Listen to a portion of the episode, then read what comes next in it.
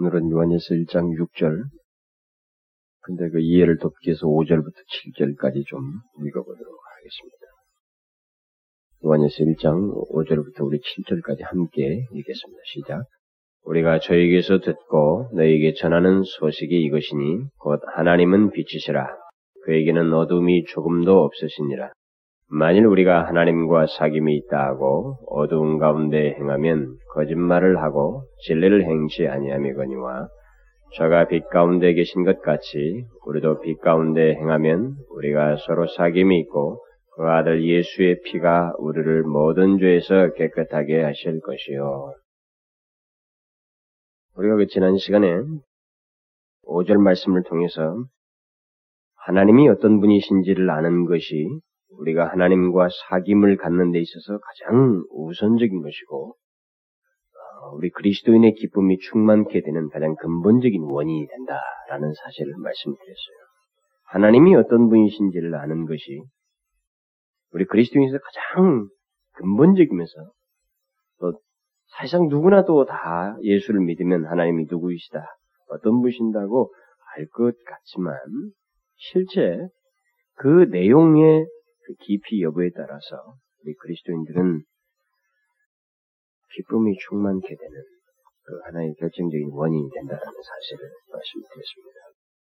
하나님이 어떤 분이신지를 알게 될 때, 특히 오늘 그 5절에서, 어, 지난번에 봤던 5절에서, 하나님은 빛이시라고 하셨던 것처럼, 거룩하신 하나님을 아는 것이, 하나님과 바른 관계의 시작이 되기 때문에, 그것이 결국은 기쁨의 원천이 된다는 것이죠. 그러니까 정말 하나님과의 온전한 사귐의 원천이 된다는 것입니다. 우리의 죄를 정확하게 보게 하는 하나님의 그 거룩하신 하나님을 알게 되는 것이 우리의 기쁨이 기쁨의 원인이 된다는 것은 거룩하신 하나님을 알므로 해서 죄를 우리가 분별하지 못한다면 그런 상태 속에서 죄를 분별하지 못하는 상태 속에서 하나님과의 교제 무슨 그리스도인의 기쁨이라고 하는 것은 실상 거짓이다는 것이죠. 그건 거짓이고 위선적인 것이다. 그러니까 그리스도인들이 상당히 어떤 분위기와 그 순간의 일시적인 자신의 삶의 분명한 내용이 없이 거룩하신 하나님에 대한 이해가 없이 그 이해 속에서 삶의 근거가 투명하지 않은 가운데서 어떤 기쁨을 생각한다고 하는 것은 기쁨을 누린다고 한다는 것은 사실 어떤 분위기에서 만들어지는 것이고 또 일시적으로 자신들이 조성한 것일 가능성이 굉장히 많다는 거예요. 이 본문은 우리의 기쁨이 충만케 하라는 이 문제를 말하기 위해서 가장 우선적으로 하나님이 어떤 분이신가를 말하고 있다는 사실을 요한일서에서 사도 요한이 그것을 가장 우선적으로 강조하고 있다는 사실을 우리가 놓치지 말아야 한다는 것입니다. 그래서 그리스도인의 기쁨은 거룩하신 하나님 앞에서의 기쁨이다라는 말을 제가 지난 시간에 말씀드렸던 것입니다. 이건 우리가 굉장히 중요한 말입니다. 그리스도인의 기쁨은 거룩하신 하나님 앞에서의 기쁨입니다. 우리는 흔히 상식적으로 그리스도인의 기쁨이란 사랑이 풍성하신 하나님에 대한 이해가 생기면서 그 하나님 앞에서의 기쁨이라고 하는 한 측면에 오히려 더 편중되어 있지만 그게 아니고 그리스도인의 기쁨은 대단히 정확한 거다. 출처가 하나님이셔서 하나님이어서 결국 죄에 대한 분명한 것을 드러내시고 밝히시는 거룩하신 하나님 앞에서의 기쁨이다. 라는 사실을 말씀드렸습니다. 결국 그리스도인의 기쁨은 죄와 뒤섞이는 가운데 대충 갖게 되는 그런 성질의 것이 아니라는 것이죠. 빛이신 하나님, 곧 거룩하신 하나님 앞에서 사는 가운데서의 기쁨이요. 그 거룩하신 하나님과의 교제하는 가운데서 갖게 되는 기쁨이다. 이제 오늘 이제 6절부터는 오늘 본문 여기 6절부터는 그 5절에서 말한 거룩하신 하나님, 비추신 하나님을 믿는 자들, 바로 그분과 교제하는 자들에게 마땅히 있어야 하는 어떤 모습에 대해서 6절 이하에서 쭉 언급을 하고 있습니다. 특히 이 문제를 다루는 데 있어서 여기 6절부터 10절까지 더 나아가서는 2장 2절까지 병행하여서 언급되는 것들이 있는데 그것은 죄의 문제와 그 다음에 예수 그리스도의 피의 대속의 문제가 이제 하나님에 대한 이해와 맞물려서 뒤로 나오고 있습니다. 그러니까 여기 6절부터 10절까지에서 하나님과의 사귐이 있는 것이 포함하는 것이 무엇이냐라고 할 때 사도 요한은 하나님이 거룩하신 하나님이시라는 사실과 우리의 죄의 문제와 그리고 예수 그리스도의 피의 대속의 문제 이 세 가지를 연결하여서 말을 하고 있다는 것입니다. 그렇게 볼 때 여기 6절부터 2절 2장 2절 사이에서 우리는 성경의 아주 핵심적인 교리들을 진리들을 접하게 되는 것입니다. 저는 지금까지 여기 요한일서 그 전반부를 지금까지 설교를 하면서 오늘이 여덟 번째가 되겠습니다만은 그 계속 설교를 준비하면서 느끼는 것은 여기에 기록된 진리들이 그 진리 자체가 저를 막 자유케 한다는 것입니다. 그러니까 복음과 삶에 대한 너무 선명한 답을 제시하니까 그것이 저 자신으로 하여금 오히려 삶에 있어서 상당히 투명하게 하고 제 자신에게 힘을 주고 어떤 그 이 세상에서 흐릿하게 보이지 않는 것을 보이게 함으로 인해서 저에게 자유함을 준다고 하는 사실을 경험해요. 우리가 이제 오늘 본문에서부터 6절 이하에서부터 우리가 그것을 더 확인할 수 있는 아주 중요한 내용들이 연결시켜서 이 사도 요한에 의해서 제시되고 있습니다. 사도 요한은 하나님과의 사귐을 이야기하면서 그것이 갖는 풍성한 의미를 설명해 주는데 그것을 아주 선명하게 몇 가지의 핵심적인 연결, 중요한 핵심적인 교리를 연결고리로 해서 설명해 주고 있어요. 그러니까 하나님과의 사귐, 그것은 거룩하신 하나님에 대한 이해가 먼저 있어야 한다라는 사실입니다. 모든 사람이 인간이면 하나님과의 사귐이 있다라고 했을 때 하나님과의 교제가 있게 된다고 했을 때 거기에 가장 일차적으로 그에게 수반되어야 되는 거 있어야 되는 것은 하나님에 대한 이해, 거룩하신 하나님에 대한 이해가 먼저 있어야 한다는 것입니다. 그리고 거룩하신 하나님에 대한 분명한 이해는 죄에 대해서 죄에 대해서 바르게 보고 분별하며 처리하는 반응과 태도, 그 삶을 수반한다는 사실을 첨가해서 뒤에서 말합니다. 그런데 사도 요한은 거기서 멈추지 않고 한 가지를 더 말합니다. 그 죄의 문제를 이야기하면서 죄를 해결하기 위해서는 예수 그리스도의 십자가가 있어야 한다는 사실을 덧붙여서 말합니다. 그것에 근거해서 거룩하신 하나님께 그리스도인들은 이제 죄를 고백하는 문제, 우리 각자가 지속적으로 해야 할 그런 하나님과 온전한 사귐에 있어서 있어지는 죄의 고백의 문제, 이런 문제를 또 첨가적으로 얘기합니다. 결국 하나님과의 사귐은 바로 이런 연결고리를 가지고 있다는 것입니다.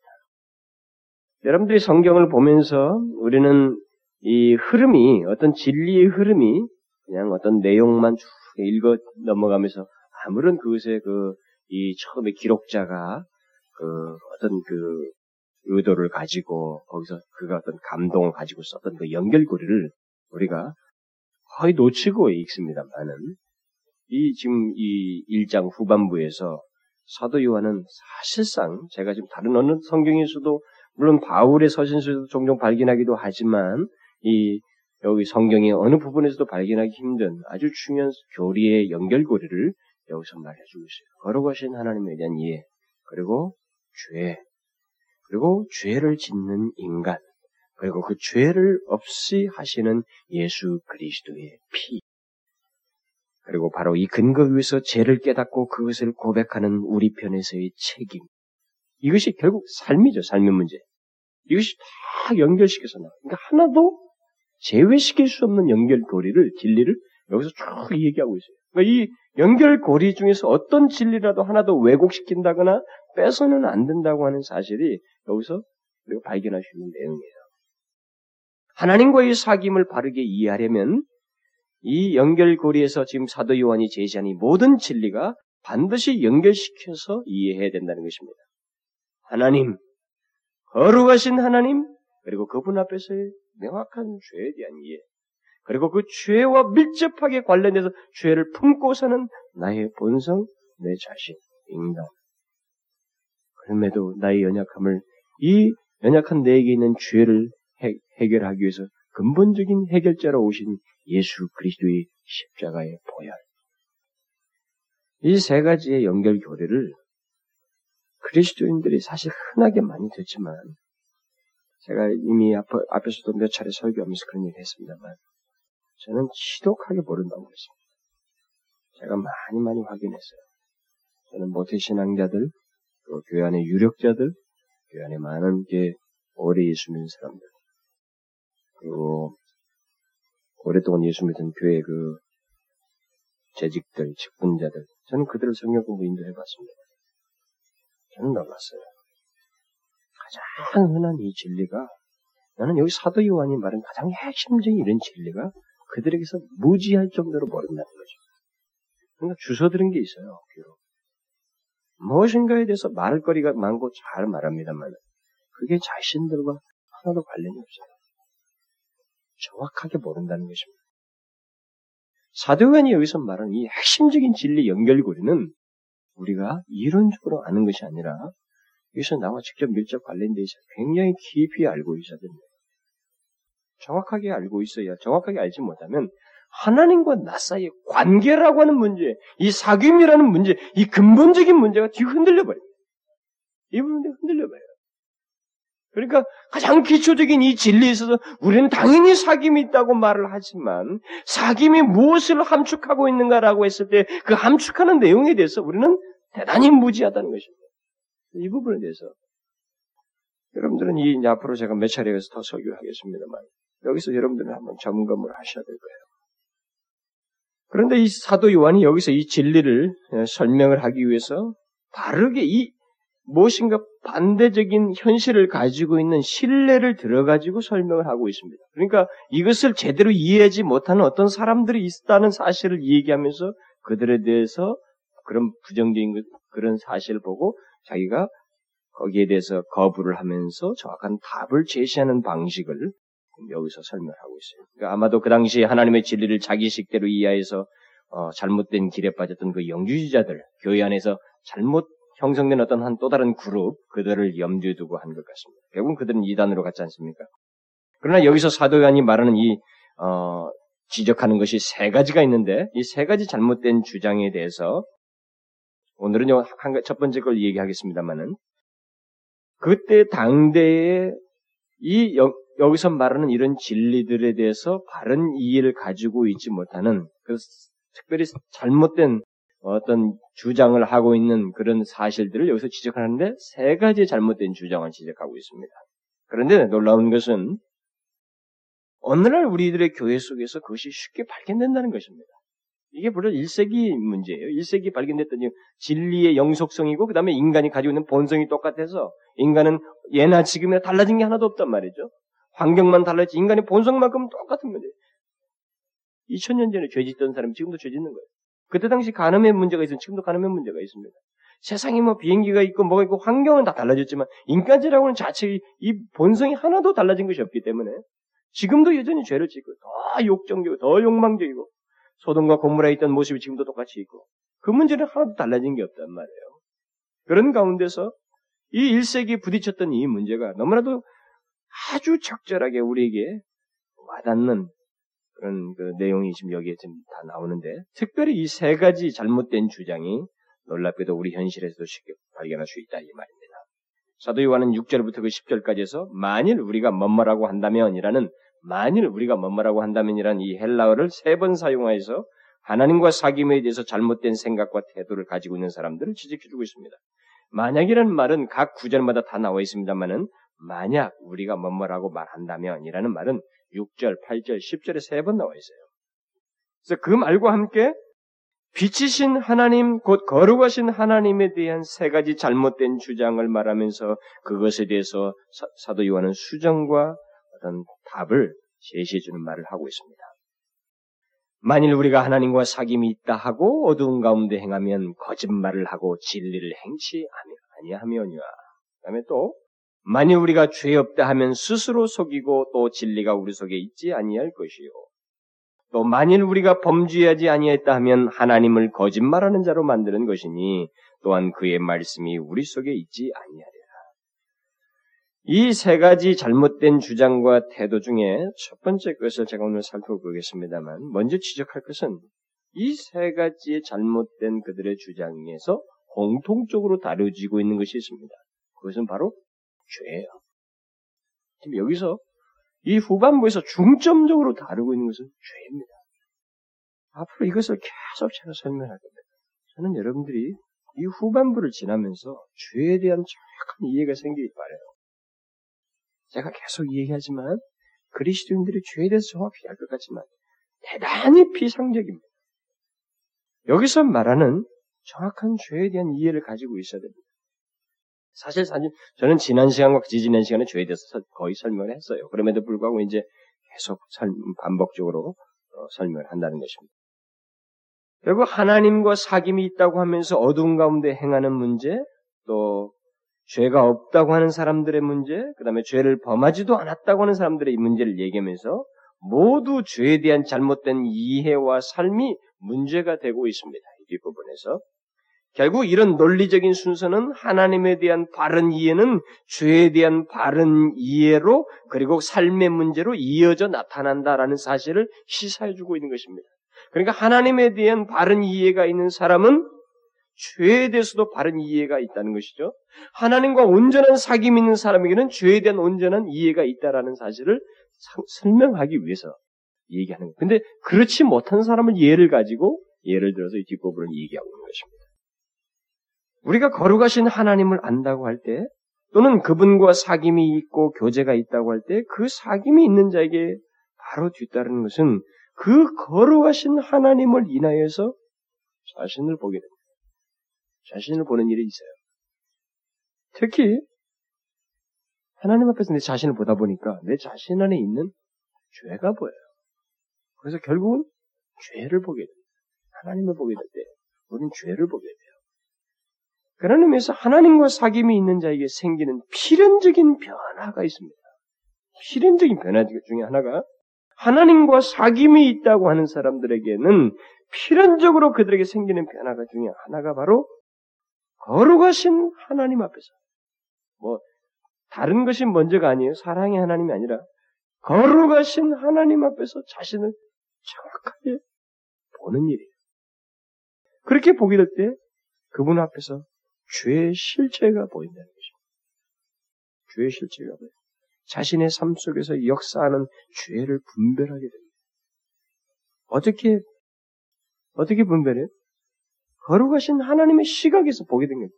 이전에는 그냥 행동 양식 정도로 봤어요. 전혀 죄로 여기지도 않았는데, 이게 말이죠. 선명하게 보여요. 죄가. 그게 우리에게서는 일차적인 변화예요. 그러니까 그리스도인이라고 하면서 하나님과 사귐이 있다고 하면서 죄에 대한 이해가 변화가 생기지 않았으면 그 사람은 그리스도인이 솔직히 아니에요. 사실상.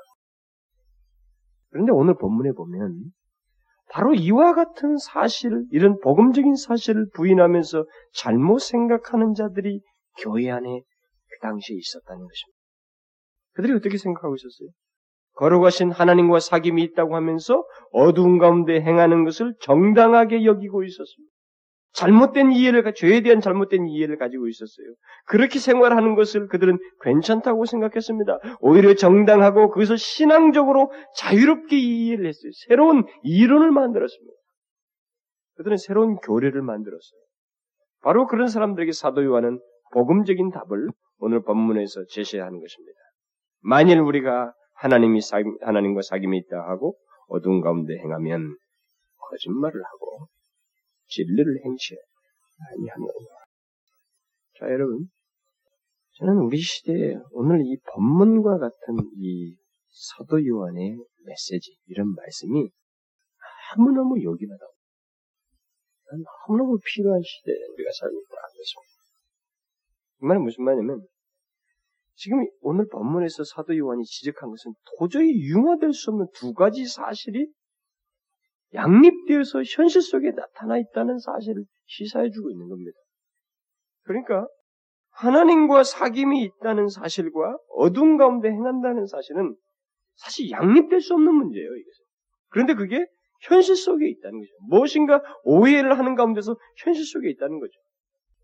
이 같은 양립할 수 없는 두 가지 사실과 양, 그 사실과 양립할 수 없음에도 그것이 현실적으로 있었다는 사실은 이것은 지금 사도 요한으로 하여금 이런 메시지를 전해서 정확하게 손을 끊지 않으면 안 되는 사도 요한의 메시지를 낳게 한 것입니다. 그 말은 그런 현실이 있으면 오늘 본문 같은 사도 요한의 메시지는 선포되어야만 한다는 것입니다.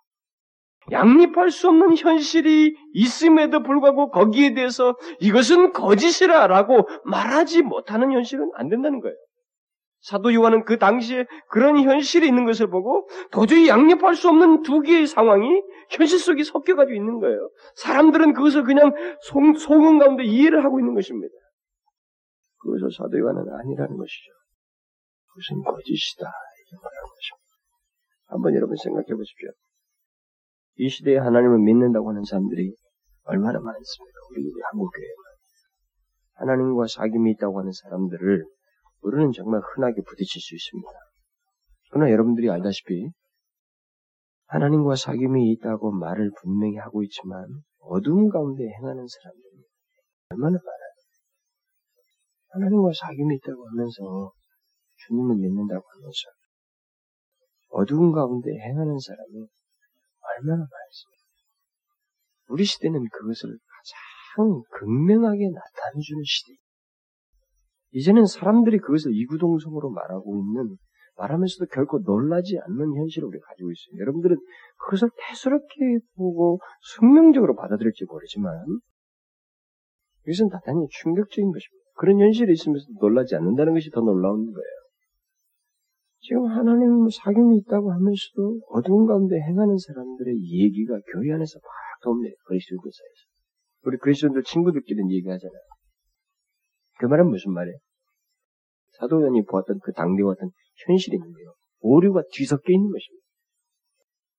대단한 오류와 잘못이 뒤섞여 있는 그 현실이 교회 안에 있는 거예요. 교회를 끼고 있는 그 주변에. 그러나 사도 요한은 분명히 보이는 것입니다. 한쪽은 한쪽만 옳고 다른 한쪽은 틀린 것입니다. 둘 다 옳거나 둘 다 틀릴 수가 없는 것이었어요.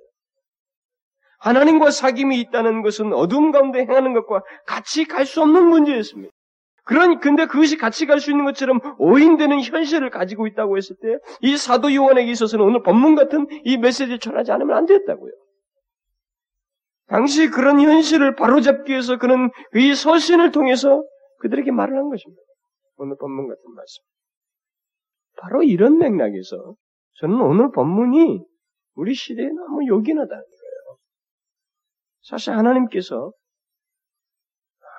오늘 본문 같은 말씀을 뒤섞여 있는 교회 안에 뒤섞여 있는 이 현실에 대해서 어쩌면 이 영향력이 어쩌면 가짜가 더 영향력이 커져가는 이 현실에 대해서 오늘 이 본문같이 이것은 거짓이라. 이것이 참이라라고 하는 이런 말씀을 이 조국 교회를 향해서 전해야 한다고 하는 그런 부담을 하나님께서 제게 주셨어요. 영국에 있을 때. 교육하기 전에. 그게 저한테 굉장히 큰 부담이었어요. 그런데 제가 호주로 가니까 정말 이상했습니다. 한국에서 생각을 하려고 했는데 안 되니 영국에서 교육해다. 굉장히 이상했어요. 근데 지금까지 제가 그게 남겨져 있어요. 그래서 지금 제가 어디 가든 외부에 가서 설교할 때, 집회할 때 거의 대부분 중에 그 핵심적인 포인트 중에 하나가 꼭 거기 들어가요. 우리의 실상을 정확하게 봐야 된다는 거예요. 뒤섞여 있다는 겁니다. 뒤섞여 있어요. 이 사도요한 같은 메시지가 절실한 현실을 우리가 교회적으로 가지고 있어요. 아주 심각할 정도로 가지고 있습니다. 그래서 제가 그, 저, 지평성원에서 출판된 책을 저한테 추천해달라고 할 때, 제가 그 박스터의 그 회심치 않은 자를 부르심이라든가, almost Christian. 이게 지금 2년 반 전에 줬는데, 이제 번역이 완료됐어요. 조만간에, 한두 달 상간에 출판됩니다. almost Christian. 네, 제목은 유사 그리스도인이라고 붙였어요. 유사 그리스도. 그 그냥 almost 크리스천이 그야말로. 완전히 크리스천이 아니라 그냥 유사한 그리스도인. 이게 뒤섞여 있다는 거예요. 그래서 제가 그 책을 바로 바로 번역하라고 시킨 거예요. 번역자가 지금 2년 반을 끌은 겁니다. 근데 그 내용이 너무나도 시효적절한 거예요, 우리 시대에. 그러니까 바로 이 사도요한 같은 메시지인 것입니다. 그게 앞으로도 뭐 그런 유사한 책을 계속 출판하도록 권하겠습니다만은 그게 제 심령이 계속 눌리듭니다. 그런데 우리 현실이 그게 눌리도록 보이게 돼요. 근데 자꾸 제가 여기에 젖어들지 않을까 걱정을 하고 있어요. 사람 살다 보면 젖어들어요. 하나님과 사귐이 있다고 말을 하지만 실상은 하나님과 사귐이 없는 그리스도인과 교회의 현실을 우리가 분명히 가지고 있다 이 말이에요. 분명히 가지고 있습니다. 뒤섞여 있어요. 젊은이들의 대화를 보면 그들은 엉뚱한 얘기를 하고 있습니다. 그들이 정령 여호와를 경외하고 하나님을 의식하는 거룩하신 하나님에 대한 이해를 가지고 그들이 나누는 교제 이런 만남이 없어요. 사실. 교회 안에서는 가능하지만 다시 카페로 돌아가 버리면 이것은 하나님을 경외하는 그리스도인이 아닙니다. 그야말로 almost Christian. 사도 요한 같은 이 선포가 너무 절실한 현실을 가지고 있어요. 우리는 이런 현실을 그냥 비판하라는 게 아닙니다. 비판해서는 안 되죠. 비판만 하고 숙명적으로 받아들이는 것은 이 시대를 향한 저주밖에 안 되는 것입니다. 그냥 사도 요한처럼. 도저히 양립할 수 없는 두 사실이 허용되는 듯이 오해되고 있는 그 시대를 향하여서 정확한 하나님의 의도를 전하고 거기서 교정을 가려고 하는 어떤 정념을 가지고 하나님의 마음을 대변하는 일을 해야 된다는 거예요. 이 시대도 바로 이 사도, 이 사도 요한과 같은 증거와 사역이 있어야 한다는 거죠. 아무 생각 없이 교회를 오가는 사람들을 말씀 증거자뿐만 아니라 이런 사실을 보고 깨닫는 사람들이 빛이신 하나님께로 이 사람들을 이끌어서 보게 해야 돼요. 하나님 앞에서 봐야 된다고. 우리가 실체가 어떤 존재들인지. 정말 당신이 하나님을 믿고 있는가? 정말 거룩하신 하나님을 알고 있는가? 그 거룩하심 앞에 당신을 비추어 보았는가? 비추게 해야 된다고. 비추어서. 우리가 하나님 앞에 어떻게 서야 되는지. 하나님과 사귐이 있다고 말은 하지만, 어두운 가운데 행하는 것은 그리스도인 아니라고 하는 사실. 거짓이라고 하는 것을 선언해야 돼. 뒤섞여 있는 이 현실에 대해서 가만히 있을 수가 없는 것입니다.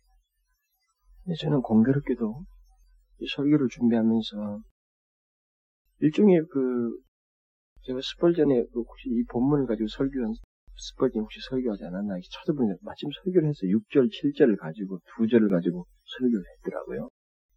좀 읽다 보니까 어떤 한 부분에서 눈에 끌리는 부분이 하나 있었어요. 뭐 저하고는 뭐 설교 포인트가 다르기 때문에 크게 참조할 것은 없었습니다만은 한 끌리는 게 있었는데 이 사람이 이 본문을 설명을 하면서 변명을 하고 있는 거예요. 그 시대에. 그러니까 당대 런던의 최고의 설교자 아니었어요? 그것도 막 사람이 미해지도록 왔는데 그 회중들을 향해서 일종의 변명스러운 말을 하고 있는 것입니다. 이 설교를, 이 본문을 가지고 설교를 하면서. 그것이 아주 인상 깊게 제가 보았어요. 그 뭐라고 하냐면은 아마도 이 오늘 본문이 그 시대에도 요긴 하지만은 이런 말씀을 성도들이 듣기 싫어했던가 보죠. 그러니까 그걸 의식한 듯이 말을 하는 겁니다. 어떤 사람의 말을 인용하면서 이렇게 말합니다. 만일 당신이 너무 강하게 말하면 어떤 사람이 예, 자기에 대해서 얘기를 하는가 보죠. 설교자에 대해서. 만일 당신이 너무 강하게 말하면 나는 가서 다른 사람의 설교를 듣겠습니다. 어떤 사람이 그렇게 말했다는 거죠. 그러고 나서 스퍼지는 다음과 같이 말을 덧붙입니다. 그것은 그렇게 말한다는 것은 그 사람의 파멸을 증명할는지 모릅니다. 사람이 설교를 듣고 화를 내면서 나가게 만드는 것이 바로 이런 것입니다. 나는 저 사람의 설교를 듣지 않을 것이다. 그는 너무나 공격적이고 너무 엄격하단 말이야. 라고 말합니다. 친구요. 여러분의 영혼을 사랑하는 사람이라면 어떻게 너무 가혹할 수 있겠습니까? 여러분은 아침의 말을 듣기를 원합니까? 공명정비한 것이 보석보다 더 귀하다는 것을 알지 못합니까? 여러분은 의사를 찾아가면 검, 검사를 정밀하게 해주십시오. 내가 정확한 사실을 정확한 사실을 알게 해주십시오라고 말하지 않겠습니까? 그가 여러분을 속일는지 모르는데 여러분은 그에게 치료비를 지불합니까? 여러분의 영혼 문제에 있어서 여러분의 형편에 대한 정확한 진단을 받아보고 싶지 않습니까? 만일 여러분이 안, 안전한 것보다 안락한 것을 원한다면 여러분과 나는 같은 마음일 수 없습니다. 왜냐하면 나는 마음을 감찰하시는 하나님 앞에서 진실되게 철저히 나의 형편을 알기를 바라고 속임에서 벗어나서 빛 가운데 행하기를 원하기 때문입니다. 나는 평화가 없는 곳에서 평화, 평화라, 평화라고 외치는 따의 일을 할 수 없습니다. 속임 가운데서 얻게 되는 위로는 결코 바라지 않습니다. 형제 여러분, 우리는 진리 위에 서야 하며 진리 외에 다른 것은 아무것도 필요 없습니다. 오늘 본문을 설교하면서 이런 말을 중간에 탁 덧붙여요.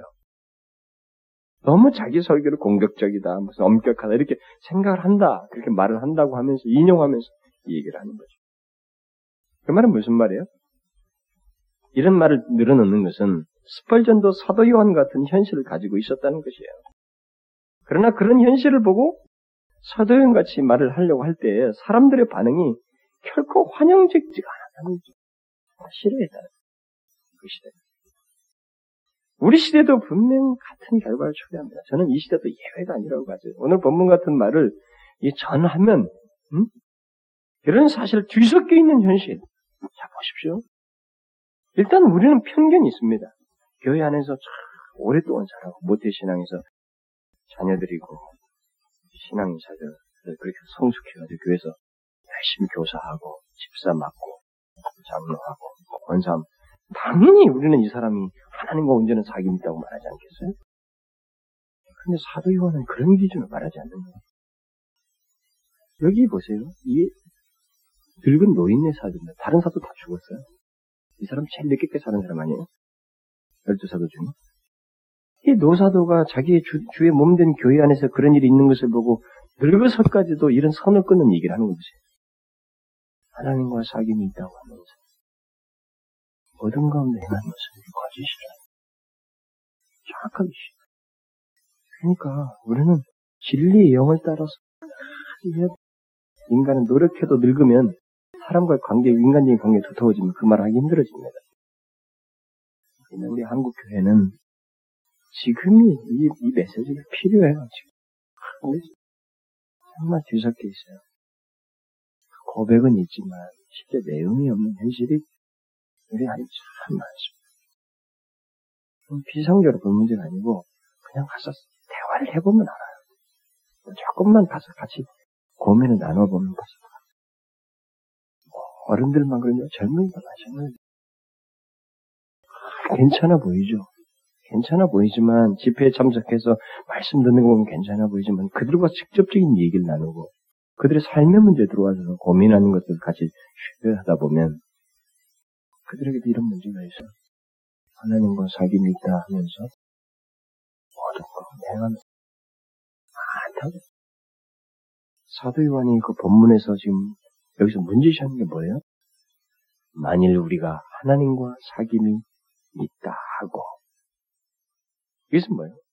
하나님과 사귐이 있다고 하는 것은 이건 그리스도인에게 있는 특권입니다. 특징이에요. 이건 그리스도인에게만 있는 정령 모든 그리스도인들에게 있는 것입니다. 그리스도인은 하나님과 사귐이 있는 자예요. 그리스도인이면 그는 하나님과 사귐이 있는 있는 자이기에 그렇게 말할 수밖에 없습니다. 하나님과 사귐이 있다 하고 고백할 수 있어요. 고백하게 되어 있습니다. 하나님과 사귐이 있다는 것 이것은 앞선 설교에서도 제가 말을 했습니다만은 그리스도인에게 있는 지극히 영광스러운 복이에요. 지극히 영광. 그리스도인은 이 세상에서 좀 더 나은 다른 사람보다 좀 더 나은 사람 이런 게 아닙니다. 어떤 사람 이 세상에 예수 믿기 전보다 조금 더 뭔가 도덕적으로 조금 낮은 정도를 가지고 그리스도인이라고 말하지 않습니다. 다른 사람보다 도덕적으로 좀 더 나아지려고 노력하는 것 정도? 옛날에는 조금 이렇게 막 내 행동 내 맘대로 인데 조금은 내 자신을 조절하는 정도를 가지고 그리스도인이라고 말하지 않습니다. 성경에서 말하는 그리스도인은 하나님과 붙어 있는 사람이에요. 하나님과 앞에 있는 사람입니다. 하나님과 사귐 있는 사람이에요. 하나님과의 섞여 있는 사람이다. 응? 이건 포도나무 비유도 보시고 모든 거 보십시오. 사귐 있는 사람. 영원하신 하나님과 그리고 거룩하신 하나님과 사귐 있는. 그분과 교제하는 존재가 바로 그리스도인이에요. 그 정도가 아니라는 것입니다. 바로 그런 그리스도인에게서 나타나는 것이 무엇이겠어요? 하나님과 사귐 있고 교제인, 교제하는 그 영광스러운 위치에 선 그리스도인에게서 나타나는 게 무엇이겠어요? 하나님 것이죠. 하나님의 성질, 하나님과 같은 성질의 것이 거기서 나와야 되는 것입니다. 빛이신 하나님처럼 빛을 좋아하고 빛을 나타내고 거룩하신 하나님처럼 거룩을 좋아하는 특징이 당연히 그에게 있어야 왜냐하면 그렇지 않고는 하나님과 사귐 곧 교제가 있을 수 없기 때문에. 그런데 오늘 본문에서 사도 요한은 만일 우리가 하나님과 사귐이 있다고 어두운 가운데 행하면 라는 말을 하고 있어요. 그 말이 안 되는 거예요. 그런 상태인데 어둠 가운데 행한다면 어떻게 되겠어요? 무슨 거짓말하는 것이다. 거짓말 무슨 거짓입니다. 거짓된 신자이고 거짓말을 하고 있는 것이며 스스로 속을 것입니다. 하나님과 사귐이 있다고 말하면서 아직도 어둠 가운데 행하고 있다면 그것을 과연 어떻게 설명할 수 있겠는가? 빛과 어둠이 함께 할 수 없으며 사귈 수 없다고 성경이 말하고 있잖아요. 그것은 하나님과 교제하고 있다는 말 자체가 틀린 것입니다. 그것은 분명 진리를 말하는 것이 하십니다. 그런데 문제는 그런데 문제는 요한이 당시에 보았던 것과 같은 현실이에요. 그게 성립이 안 돼야 되는데 당시 그가 보았던 어떤 현실이에요. 응? 또 우리 시대에서 볼 수 있는 유사한 현실입니다. 하나님과 사귐이 있다고 말을 하면서 어두운 가운데서 행하는 모습과 현실이 있다는 것. 이게 지금 문제예요. 이 본문에 지금 다루고 있는 것이 그거고 우리가 또 직면한 현실이 바로 그겁니다. 그런 현실이 무엇일까요? 그런 현실이 있다면 그 현실에 대해 현실은 무엇 때문에 있게 됐을까? 거기에 대한 해결은 없는가? 이것이 오늘 본문에서 우리가 얻어야 될 결론입니다. 제가 앞으로도 계속 나올 것이기 때문에 간단히 말씀을 드리면 앞에서도 물론 사도 요한이 그 당시에 보았던 것 같은 현실이 우리 시대도 있다고 제가 말씀드렸습니다. 하나님과 교제를 갖고 있다고 말을 하지만 어두운 가운데 행하는 자들이 결코 적지 않은 현실을 우리가 가지고 있다고 했어요. 우리는 각각 예수님은 그 예수님을 믿는 우리 또래들 있잖아요. 예를 들어서 30대면 30대, 자기 친구들끼리 20대면 20대, 40대는 40대, 50대는 50대끼리 끼리의 그 삶의 얘기를 서로 합니다. 자연스럽게. 그런 데서 보게 되면 너무 어두운 많이 해요. 우리가 엄연히 그리스도인이고 하나님을 믿고 주와 사귐이 있다고 말하면서도 그런 게 너무 많이 해요. 그러니까 고백을 하면서도 자기가 자기들끼리 고백, 예수를 믿고 하나님과 사귐이 있다고 고백을 하면서도 실제가 없는 그런 사람들이 그리스도인이라는 이름 아래서 교회 안에 뒤섞여 있다는 거죠. 그러면 그들 안에, 우리들 안에 있는 그 오늘 본문 같은 현실은 어떤 것인가? 하나님과 사귐이 있다고 말만 하지 실제 삶이 없는 모든 모습을 결국 말하는 것입니다. 오늘 본문 같은 현실은. 그러니까 속고 있는 거예요, 누군가. 그러니까 진리가, 진리는 변함이 없는데 그 진리를 왜곡되게 생각을 했던 어쨌든 속고 있는 거예요. 실제와 다른 존재로서 있는 것입니다. 그게 교회 안에 거죠. 일세기 당시 있었던 거죠. 거룩하신 하나님과 교제하고 있다고 하지만 그들의 삶에 거룩함이 나타나지 않는다는 거죠. 죄를 지속적으로 짓습니다. 하나님과 사귐이 있다고 하면서 죄를 지속적으로 지어요. 어둠 가운데 행합니다. 여기 어둠 가운데 행한다는 말은 습관적으로 죄를 짓는다는 말입니다. 하나님과 사귐이 있다고 말을 하면서도 또 자신은 그리스도를 믿는다고 말을 하면서도 습관적으로 죄를 짓는다라는 것입니다. 이 말의 시제가 현재 시제인 걸 볼 때 하나님과 반대된 일을 계속해서 한다는 게 습관적으로 한다는 거예요. 하나님을 안다고 말을 하면서 그들의 삶 속에는 하나님이 싫어하시는 죄에 대해서 상당히 호의적이고 그 죄와 더불어 산다는 거죠. 죄를 쉽게 허용하고 도덕적으로 깨끗할 필요를 심각하게 느끼지 않는다는 겁니다. 바로 이런 모습이 어둠 가운데 행하는 것이다 라고 말하고 있습니다. 하나님과 사귐이 있다고 말을 하면서 하나님이 싫어하시고 하나님과 정반대된 일을 사람들이 계속 행한다고 생각해 보십시오. 만일 말이죠. 저 혼자만 이것에 대해서 그 긍정하는 생각이 있다고 하면 아마 제가 틀렸겠죠. 근데 여러분들은 진짜로 여기에 수긍을 하는지 모르겠어요. 여러분 이런 현실을 우리들의 교회 속에서 쉽게 발견할 수 있지 않아요? 그렇지 않습니까? 제가 그랬잖아요. 제가 여기 앉아있지만, 거의 그, 제 서재에 있지만은, 서재에 앉아서 제가 많은 전화를 받단 말이에요. 어, 저쪽 지방에서 이쪽 지방에서 전화가 온다고요. 그래서 전화 얘기가 다 힘들다니. 참 거룩한 공동체이고 하나님의 백성들의 모임인데 그 교회가 그렇게 힘들어서 죽을라고 그래요. 근데 그 힘들다는 말 속에 뭐가 들었냐면 비리가 꼭 들어가 있어요. 보지 못할 어떤 비리가 있고 낙심되고 실망되는 어떤 일거리를 들어놓습니다.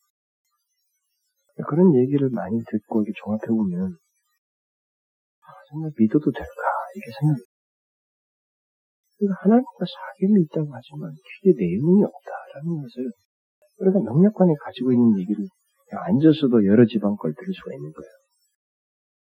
그러니까 하나님과 사귐이 있다고 고백만 하지 그것이 포함하는 실제 삶이 없는 현실을 우리가 가지고 있다는 것입니다. 어둠 가운데서 행하는 현실이 있다는 거죠. 여러분들은 이렇게도 생각할 수 있습니다. 하나님과 사귐이 있다고 말을 하면서 어둠 가운데 행하는 그 현실이 꼭 눈에 띄는 어떤 부실한 신자만을 생각해서는 안 됩니다. 좋은 교회, 바른 가르침, 정통한 교를 가지고 있는 교인이라 할지라도 오늘 본문에 해당하는 현실에 속한 그런 사람이 얼마든지 있을 수 있어요. 그러니까 정통한 교리를 알고 교회에 좋은 목사 밑에 있으면서도 자기가 알고 있는 그 사실 자체가 오늘 본문에 말하는 것과 같은 그 현, 상태로부터 예외적인 것은 아니라는 거죠. 그것이 내가 정통한 교를 알고 있다는 것 자체가 하나님과 온전한 사귐을 증명하는 것은 아니라 이 말이에요. 그러니까 우리는 그런 식으로 자꾸 오해를 하는 거죠. 외형적으로 드러나지 않는 한 그는 하나님과 온전한 사귐이다 이렇게 말한다는 거죠. 그러나 외형상으로는 그럴듯해 보여도 그가 어두운 가운데서 행하고 어두운 가운데 사는 그런 모습이 있으면 그게 바로 오늘 본문에 해당되는 것이에요. 그런 현실에 해당되는 것이죠. 그러면 그런 현실은 왜 생겼을까요? 왜 이런 현실이 생길까요? 교회 안에 있는 사람이 예수를 믿겠다고 온 사람이 왜 그런 일이 생겼을까요? 왜 하나님과 사귐이 있다고 하면서 죄를 지속적으로 짓는 일을 하고 하나님과 반대되는 일을 습관적으로 할까요? 그것의 첫 번째 이유를 우리는 지난 시간에 말씀드렸어요. 그것은 먼저 하나님은 빛이시라. 그에게는 어둠이 조금도 없으시다는 말씀처럼 하나님이 어떤 분이신지를 실제로 알지 못하게 됩니다. 아주 실제적으로 시험적으로 알지 못하게 됩니다. 하나님의 거룩하심을 사실상 알지 못하기 때문에 피상적으로 알고 있기 때문에 그렇다고 그랬어요. 그런데 오늘 본문은 또 다른 이유를 제시하고 있습니다. 그것은 하나님과 사귐이 있는 자에게 어두움, 곧 죄라고 하는 것이 무엇인지 정확히 알지 못하기 때문이다. 라고 말하고 있습니다. 이게 이상하지 않아요? 교회를 다니는 사람한테, 그래도 소위 예수를 믿는다고 그동안 힘썼던 사람한테 죄를 모른다고 말한다는 것이 이상하지 않습니까? 죄를 다 알 것 아니겠어요? 영주주자들의 잘못된 해석을 염두에 두고 있다고 할 수도 있습니다. 그러나 실제 그 교인들을 향해서도 줬던 메시지이기 때문에 우리는 더 확대해서 설명할 수 있습니다.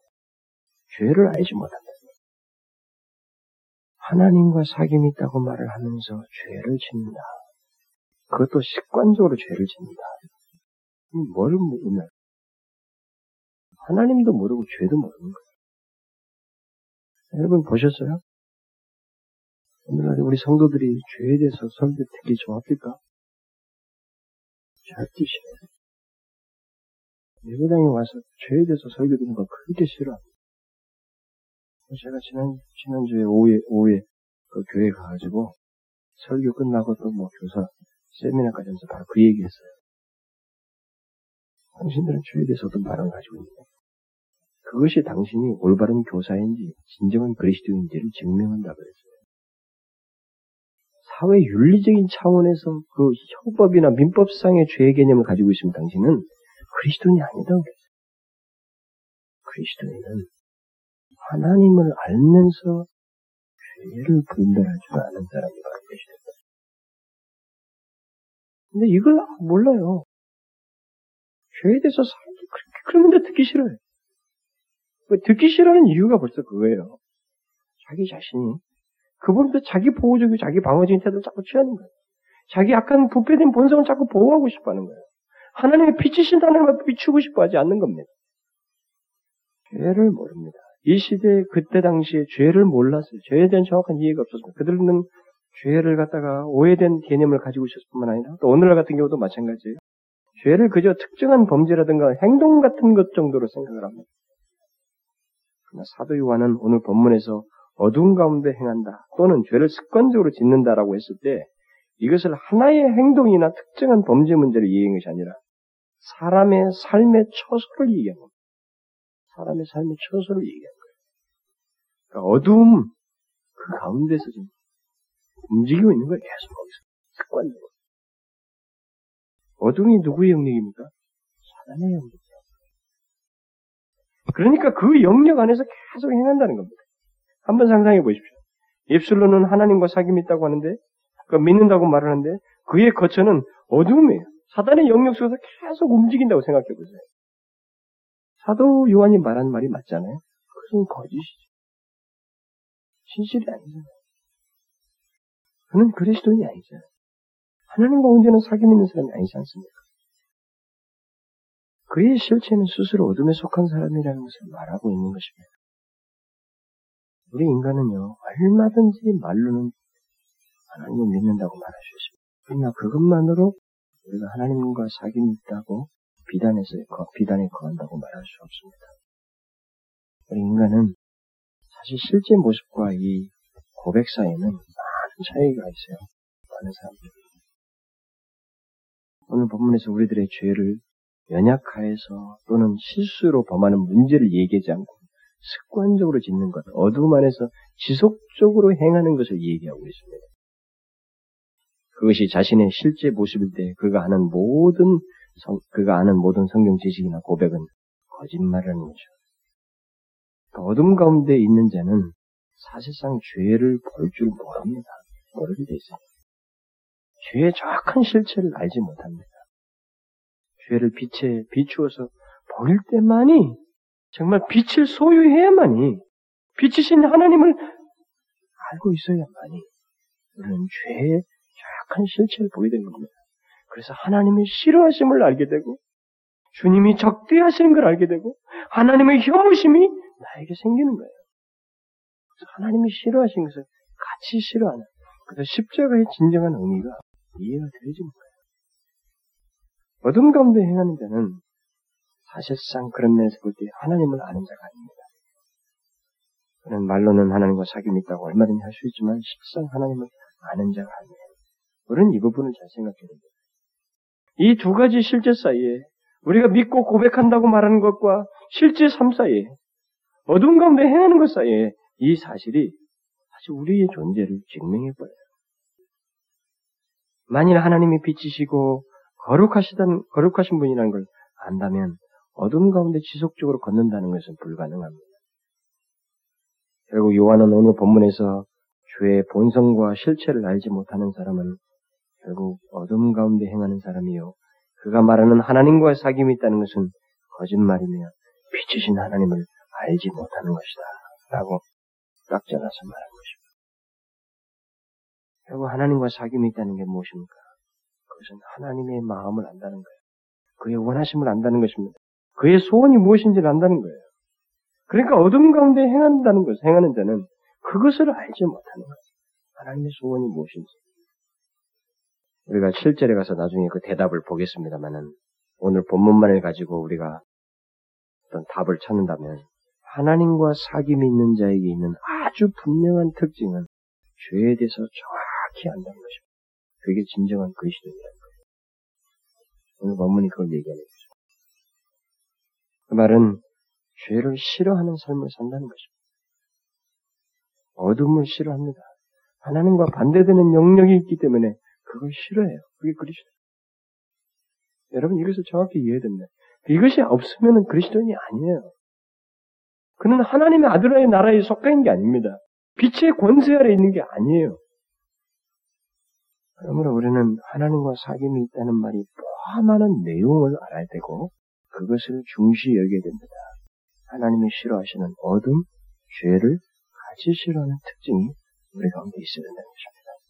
그 말을 바꿔 말하면 빛 가운데 행하는 삶이 있어야 한다는 거죠. 빛 가운데 행하기 때문에 어둠을 싫어하는 겁니다. 그래서 로이존스 목사님이 마치 저의 그 어떤 결론에 해당하는 내용을 설명을 했어요.